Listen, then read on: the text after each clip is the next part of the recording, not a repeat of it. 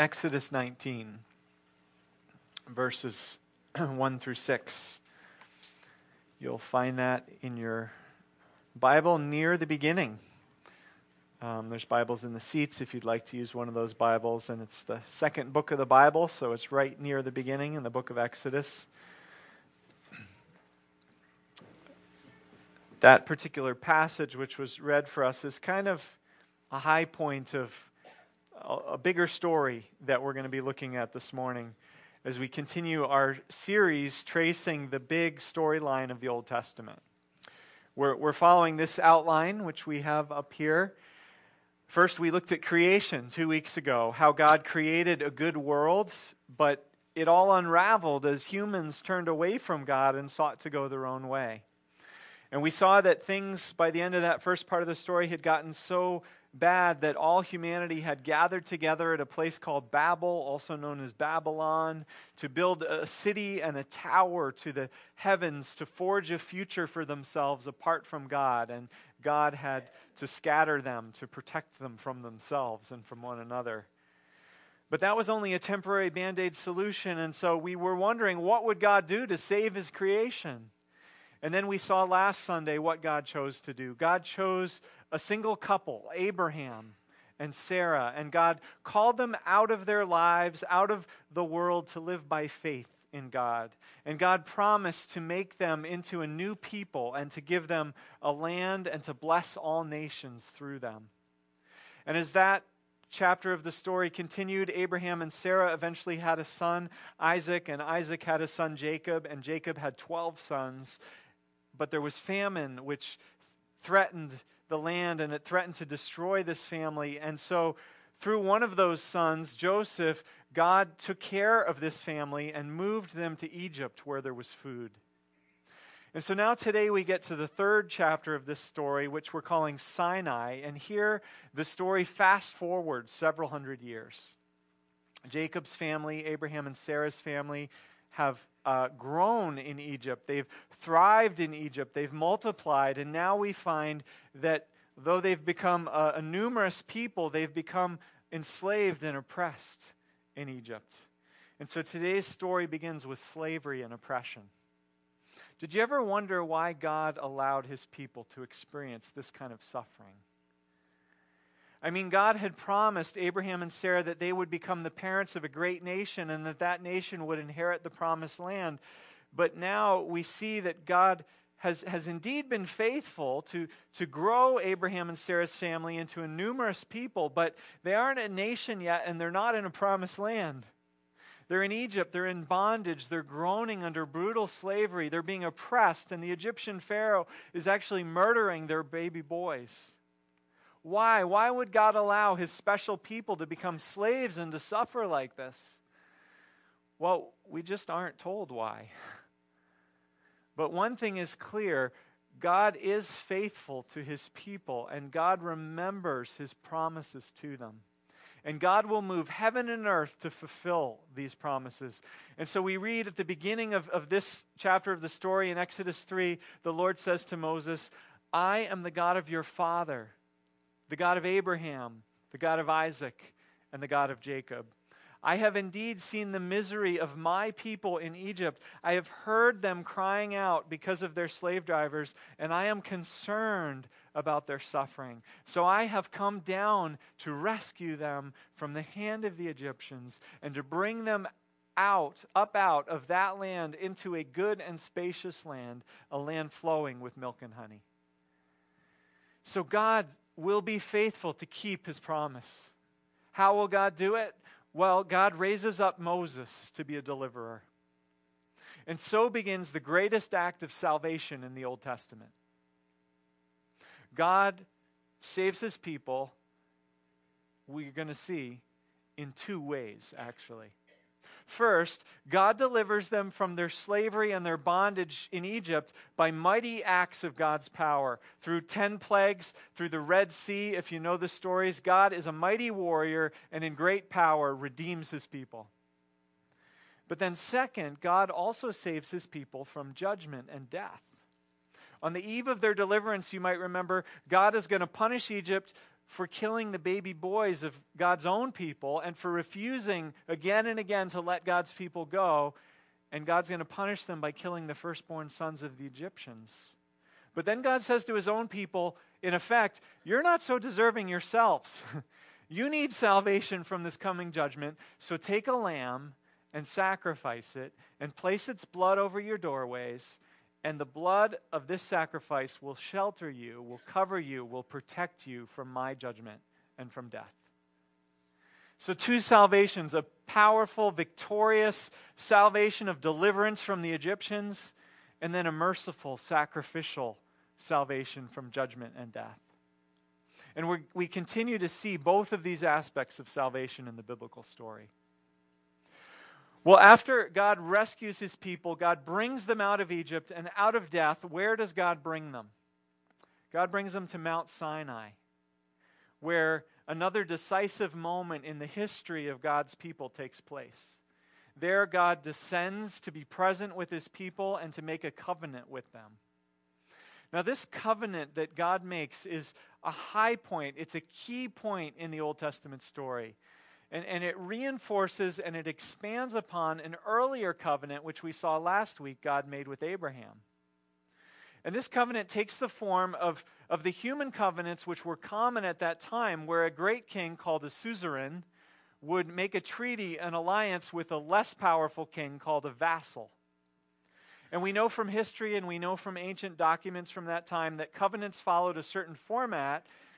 And here's a little simplified version of that. First, the great king, the suzerain, would rehearse how great he was and how much he'd already done for the vassal. And then, second, in return, the vassal would promise his loyalty and his faithfulness to the greater king. And the requirements of that faithfulness would be spelled out in detail by the suzerain in the covenant document. You help me in battle, you pay me tribute, pay your taxes, you promise you won't rebel against me, etc.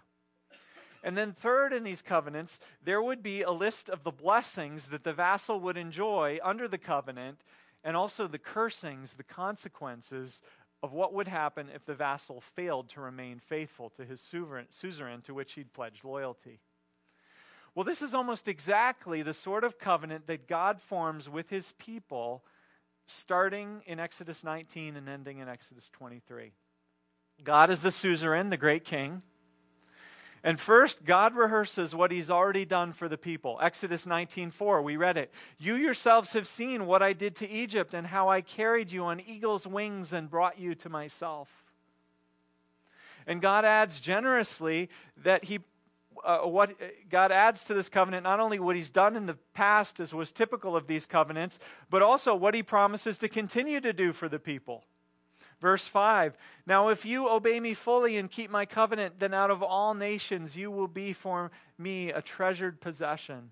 Although the whole earth is mine, you will be for me a kingdom of priests and a holy nation.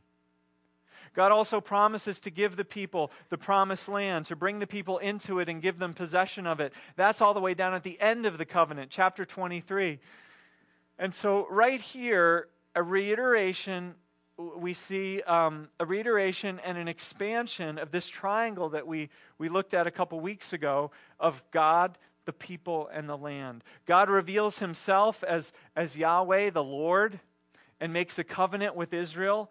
God's already rescued them, and now they will be his people, Israel. God will make them into a great nation, and God will give them the land of Canaan and settle them in it. And so the covenant talks about these three relationships and how they're going to work together. Second, we see that in return, God's people must pledge to be faithful to God. And the stipulations of that faithfulness are laid out in the law in chapters 20 to 23 of Exodus, beginning with the Ten Commandments and then spelled out in detail in other laws as well, which are often called the Book of the Covenant. And you know, this is something we often miss that God's law, God's commands, are not an end in themselves, but rather they're part of something bigger. They're part of a covenant. They're part of a committed relationship. They aren't, they aren't something we do, we need to do uh, in order to gain salvation, in order to gain a relationship with God. No, God gives salvation first. Have you ever thought about that? I, I love the way Old Testament scholar Christopher Wright puts it. God did not send Moses down to Egypt with the law already tucked under his cloak to say to Israel in bondage, Here you are, this is God's law, and if you keep it fully from now on, God will come and rescue you out of this slavery. No, God rescued his people from Egypt first. God spared them from judgment at Passover first. Why? Because they'd earned it? Because they'd kept the law? No. Why does God save them? God saves them because of God's grace. God saves them because God made an earlier promise, a covenant with Abraham. And then once God has saved his people, he says, Now let's have a relationship. Let's commit to one another. Why? Because you've been so righteous? No, again, the offer of relationship, the offer of covenant is, is another gift of grace. God says in his grace, Let's make a covenant. Here's what I'll do for you. Here's what you will need to do for me. It's all spelled out in the covenant, and that's what the law is. It, it spells out in detail uh, the details of, of how God's people can be faithful to their part of the covenant, to their relationship with God. And so, in the Ten Commandments and in the other laws that God gives, God spells out the covenant requirements for the, the, the, the vassal, for the, the, the lesser party in the covenant. And, and what we have in these covenant requirements in the law is, is, is a vision, it's, it's a legal code, it's a blueprint for a nation, for a society which will allow God's people to be what God is inviting them to be, which we read in verses 5 to 6. Out of all nations, you will be my treasured possession. You will be for me a kingdom of priests and a holy nation. Right now, the people are just a ragtag bunch of slaves who've, who've just been liberated, and God wants to turn them into a nation who will be a beacon of light to the whole world. A people characterized by goodness, by justice, by rule of law. And so, if you study the laws of the Old Testament, you find this, this threefold focus on what the laws are about. They're, they're aimed to shape this people into a nation who will live in the land. And so, the law addresses how we're to treat the Lord, to, to relate to God, to worship God, to view God. And then also, the law tells us how we're to treat other people, to love our neighbor, to, to live justly, to live rightly. And then finally, the law addresses how we're to live in the land that God is going to give. And you know, this land part's often the part we overlook. The law tells us how we're to treat our animals, how to treat the land, when to give it a rest, how much of it to harvest. And, and since in that economy land was wealth, many of these, these land laws are economic laws. They're telling God's people how to conduct themselves financially and economically, how to live justly in relation to others, how, how, uh, how, how to live so that we don't oppress one another, so that the rich don't get overly rich while the poor suffer, but instead how we're to look out for one another. And so, just like at creation, God took the darkness and the chaos and formed a habitable, good world. So, we see here at Sinai, God is forming this ragtag mass of people into a nation with rule of law, with good society, with order, with justice. And so, what happens at Sinai is utterly striking for, for its day and still today. Because most of the other pagan gods didn't care how people lived. They just wanted to be worshiped to stroke their egos, and they wanted a sacrifice to appease them, but they didn't care much how people behaved. But the Lord at Sinai is totally different. God teaches the people not only how to please Him, but how to live in God's world as a nation, as a people, to live good lives, and through their lives, to be a light and a witness to model for the world a whole different way to live to show the world how they should live and, and who the true God is, that the nations might be drawn to the Lord.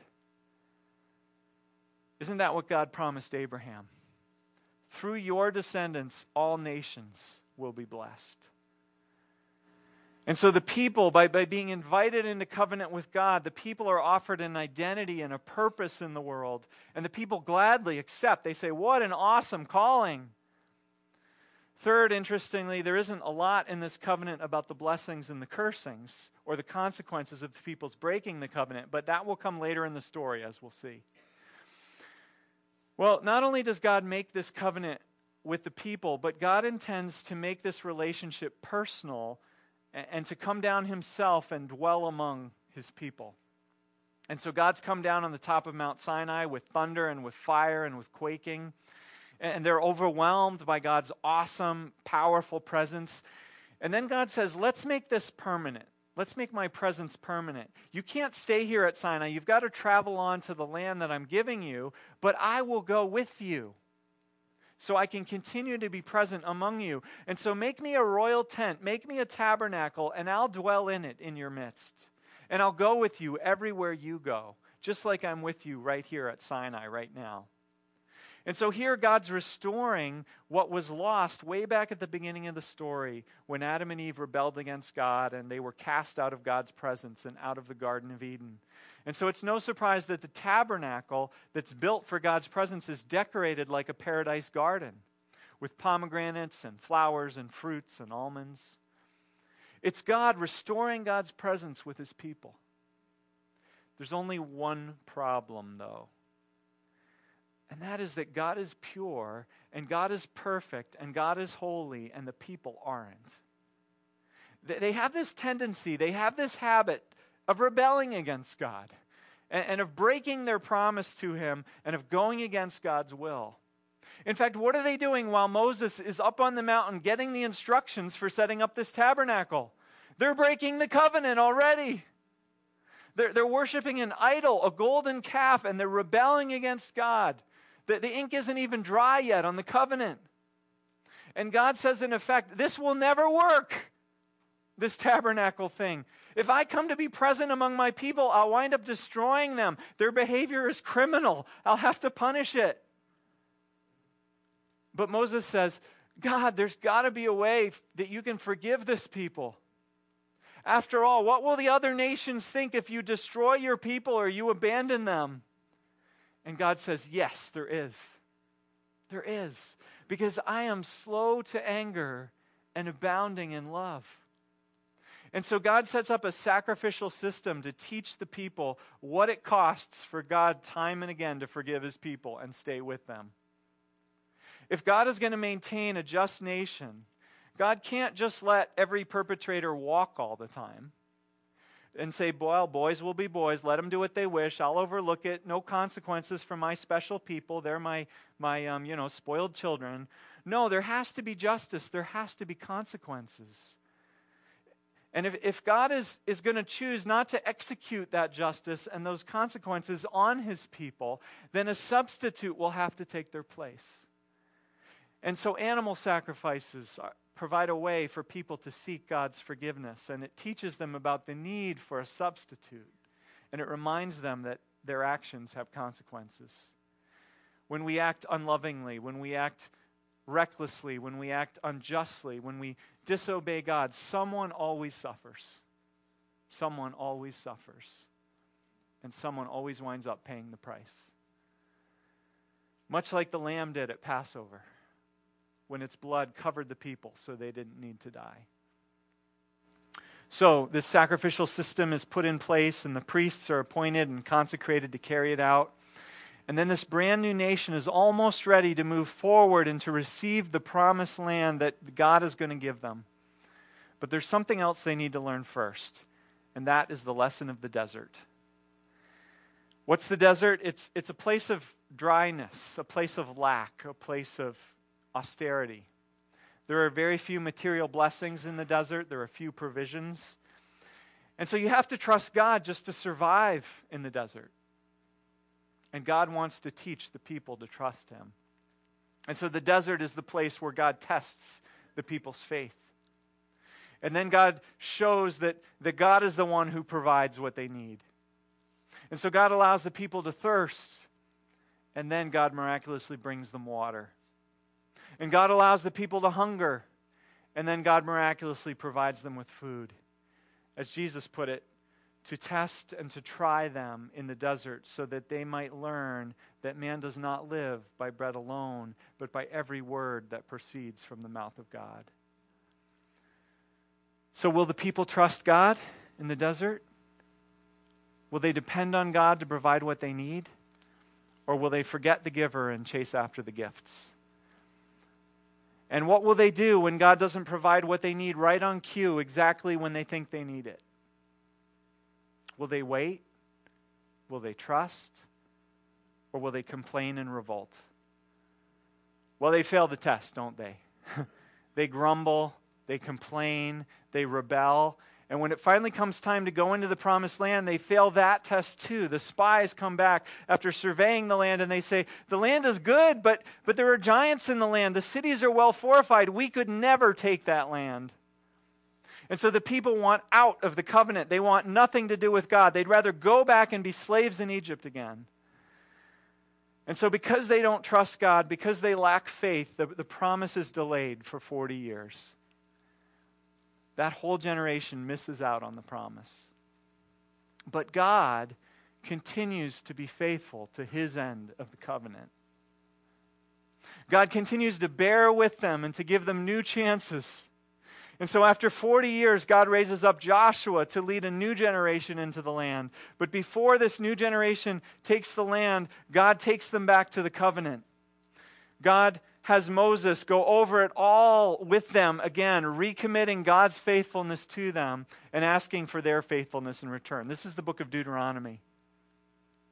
In it, God goes over the law again, this time adapting it and applying it not to life in the desert, but to life in the land. And so the parts about the land are expanded upon now that they're about to enter and possess the land.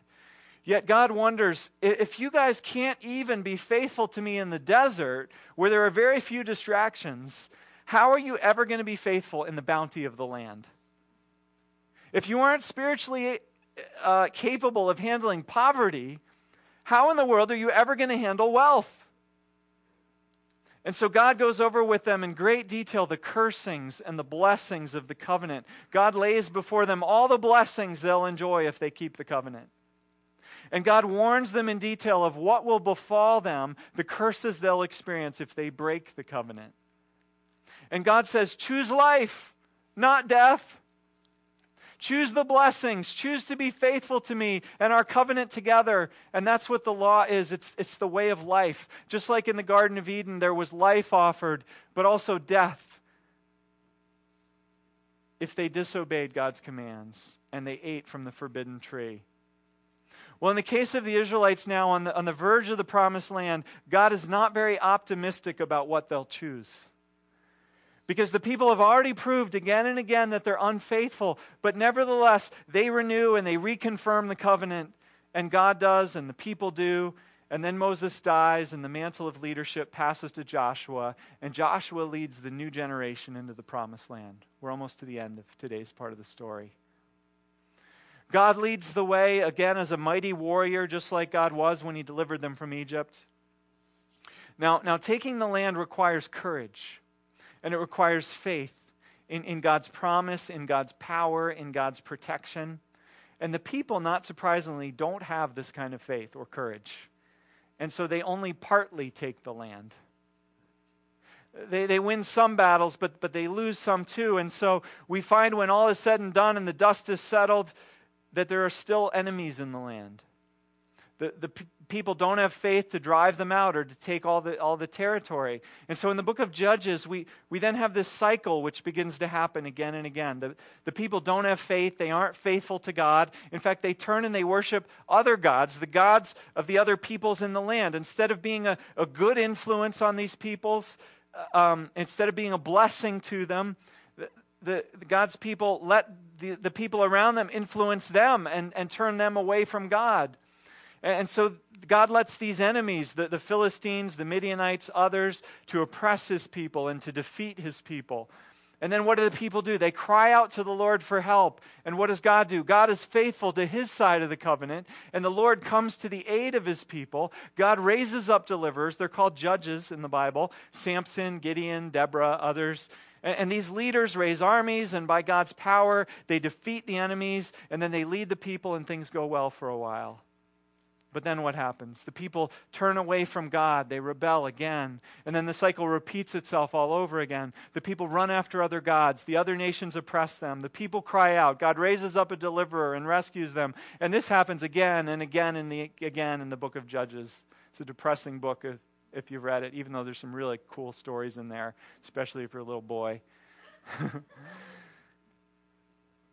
and, and so, as we finish today's chapter of the story, we're wondering when will this end? This cycle, this depressing cycle, this isn't working. What's God going to do with his people? And next week we'll find out. but just as we close for today, I want you to notice two things about today's chapter of the story. First, notice how God how faithful God is, right? Even if the people are not faithful to the covenant, God stays faithful. You know, it's popular to say that the God of the Old Testament is a God of wrath and judgment, but, but this, is this the story of a wrathful God?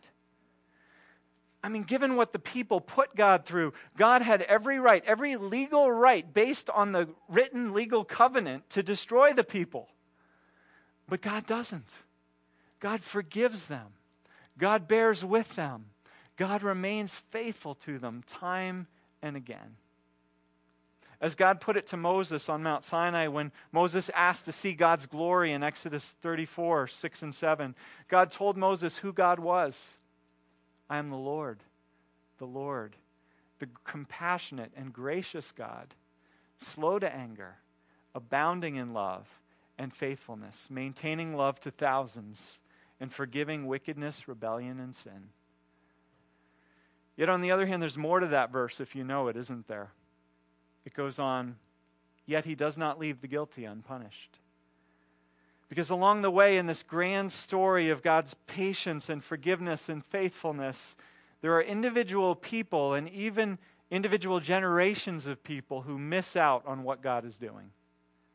They miss out on God's purposes because they don't trust God enough to be faithful and to follow God's leading. And so they face the consequences, the curses of breaking the covenant.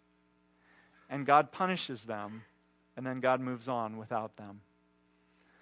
So we each face a choice.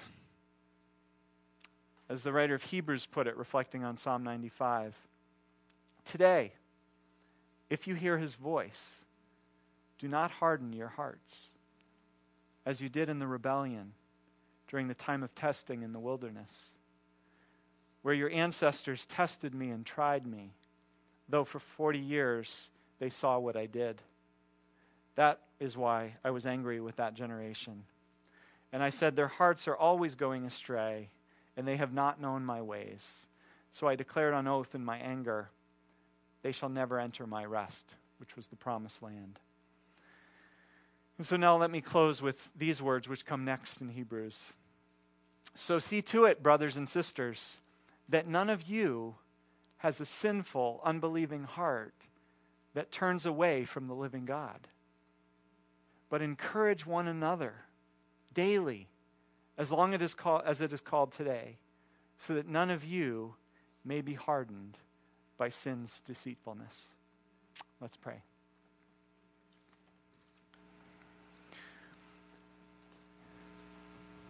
God, thank you for giving us the story. First, giving it, a, giving it to us by causing it to take place in history. And then by causing it to be written down so that we could understand it and see it from your point of view. Thank you that you are so faithful. God, we confess that we are often unfaithful. And so we beg your mercy and we beg the empowerment of your Holy Spirit to allow us to live out of the new hearts that you've given us, that we might please you and be faithful to the covenant you've made with us through Jesus Christ. Amen.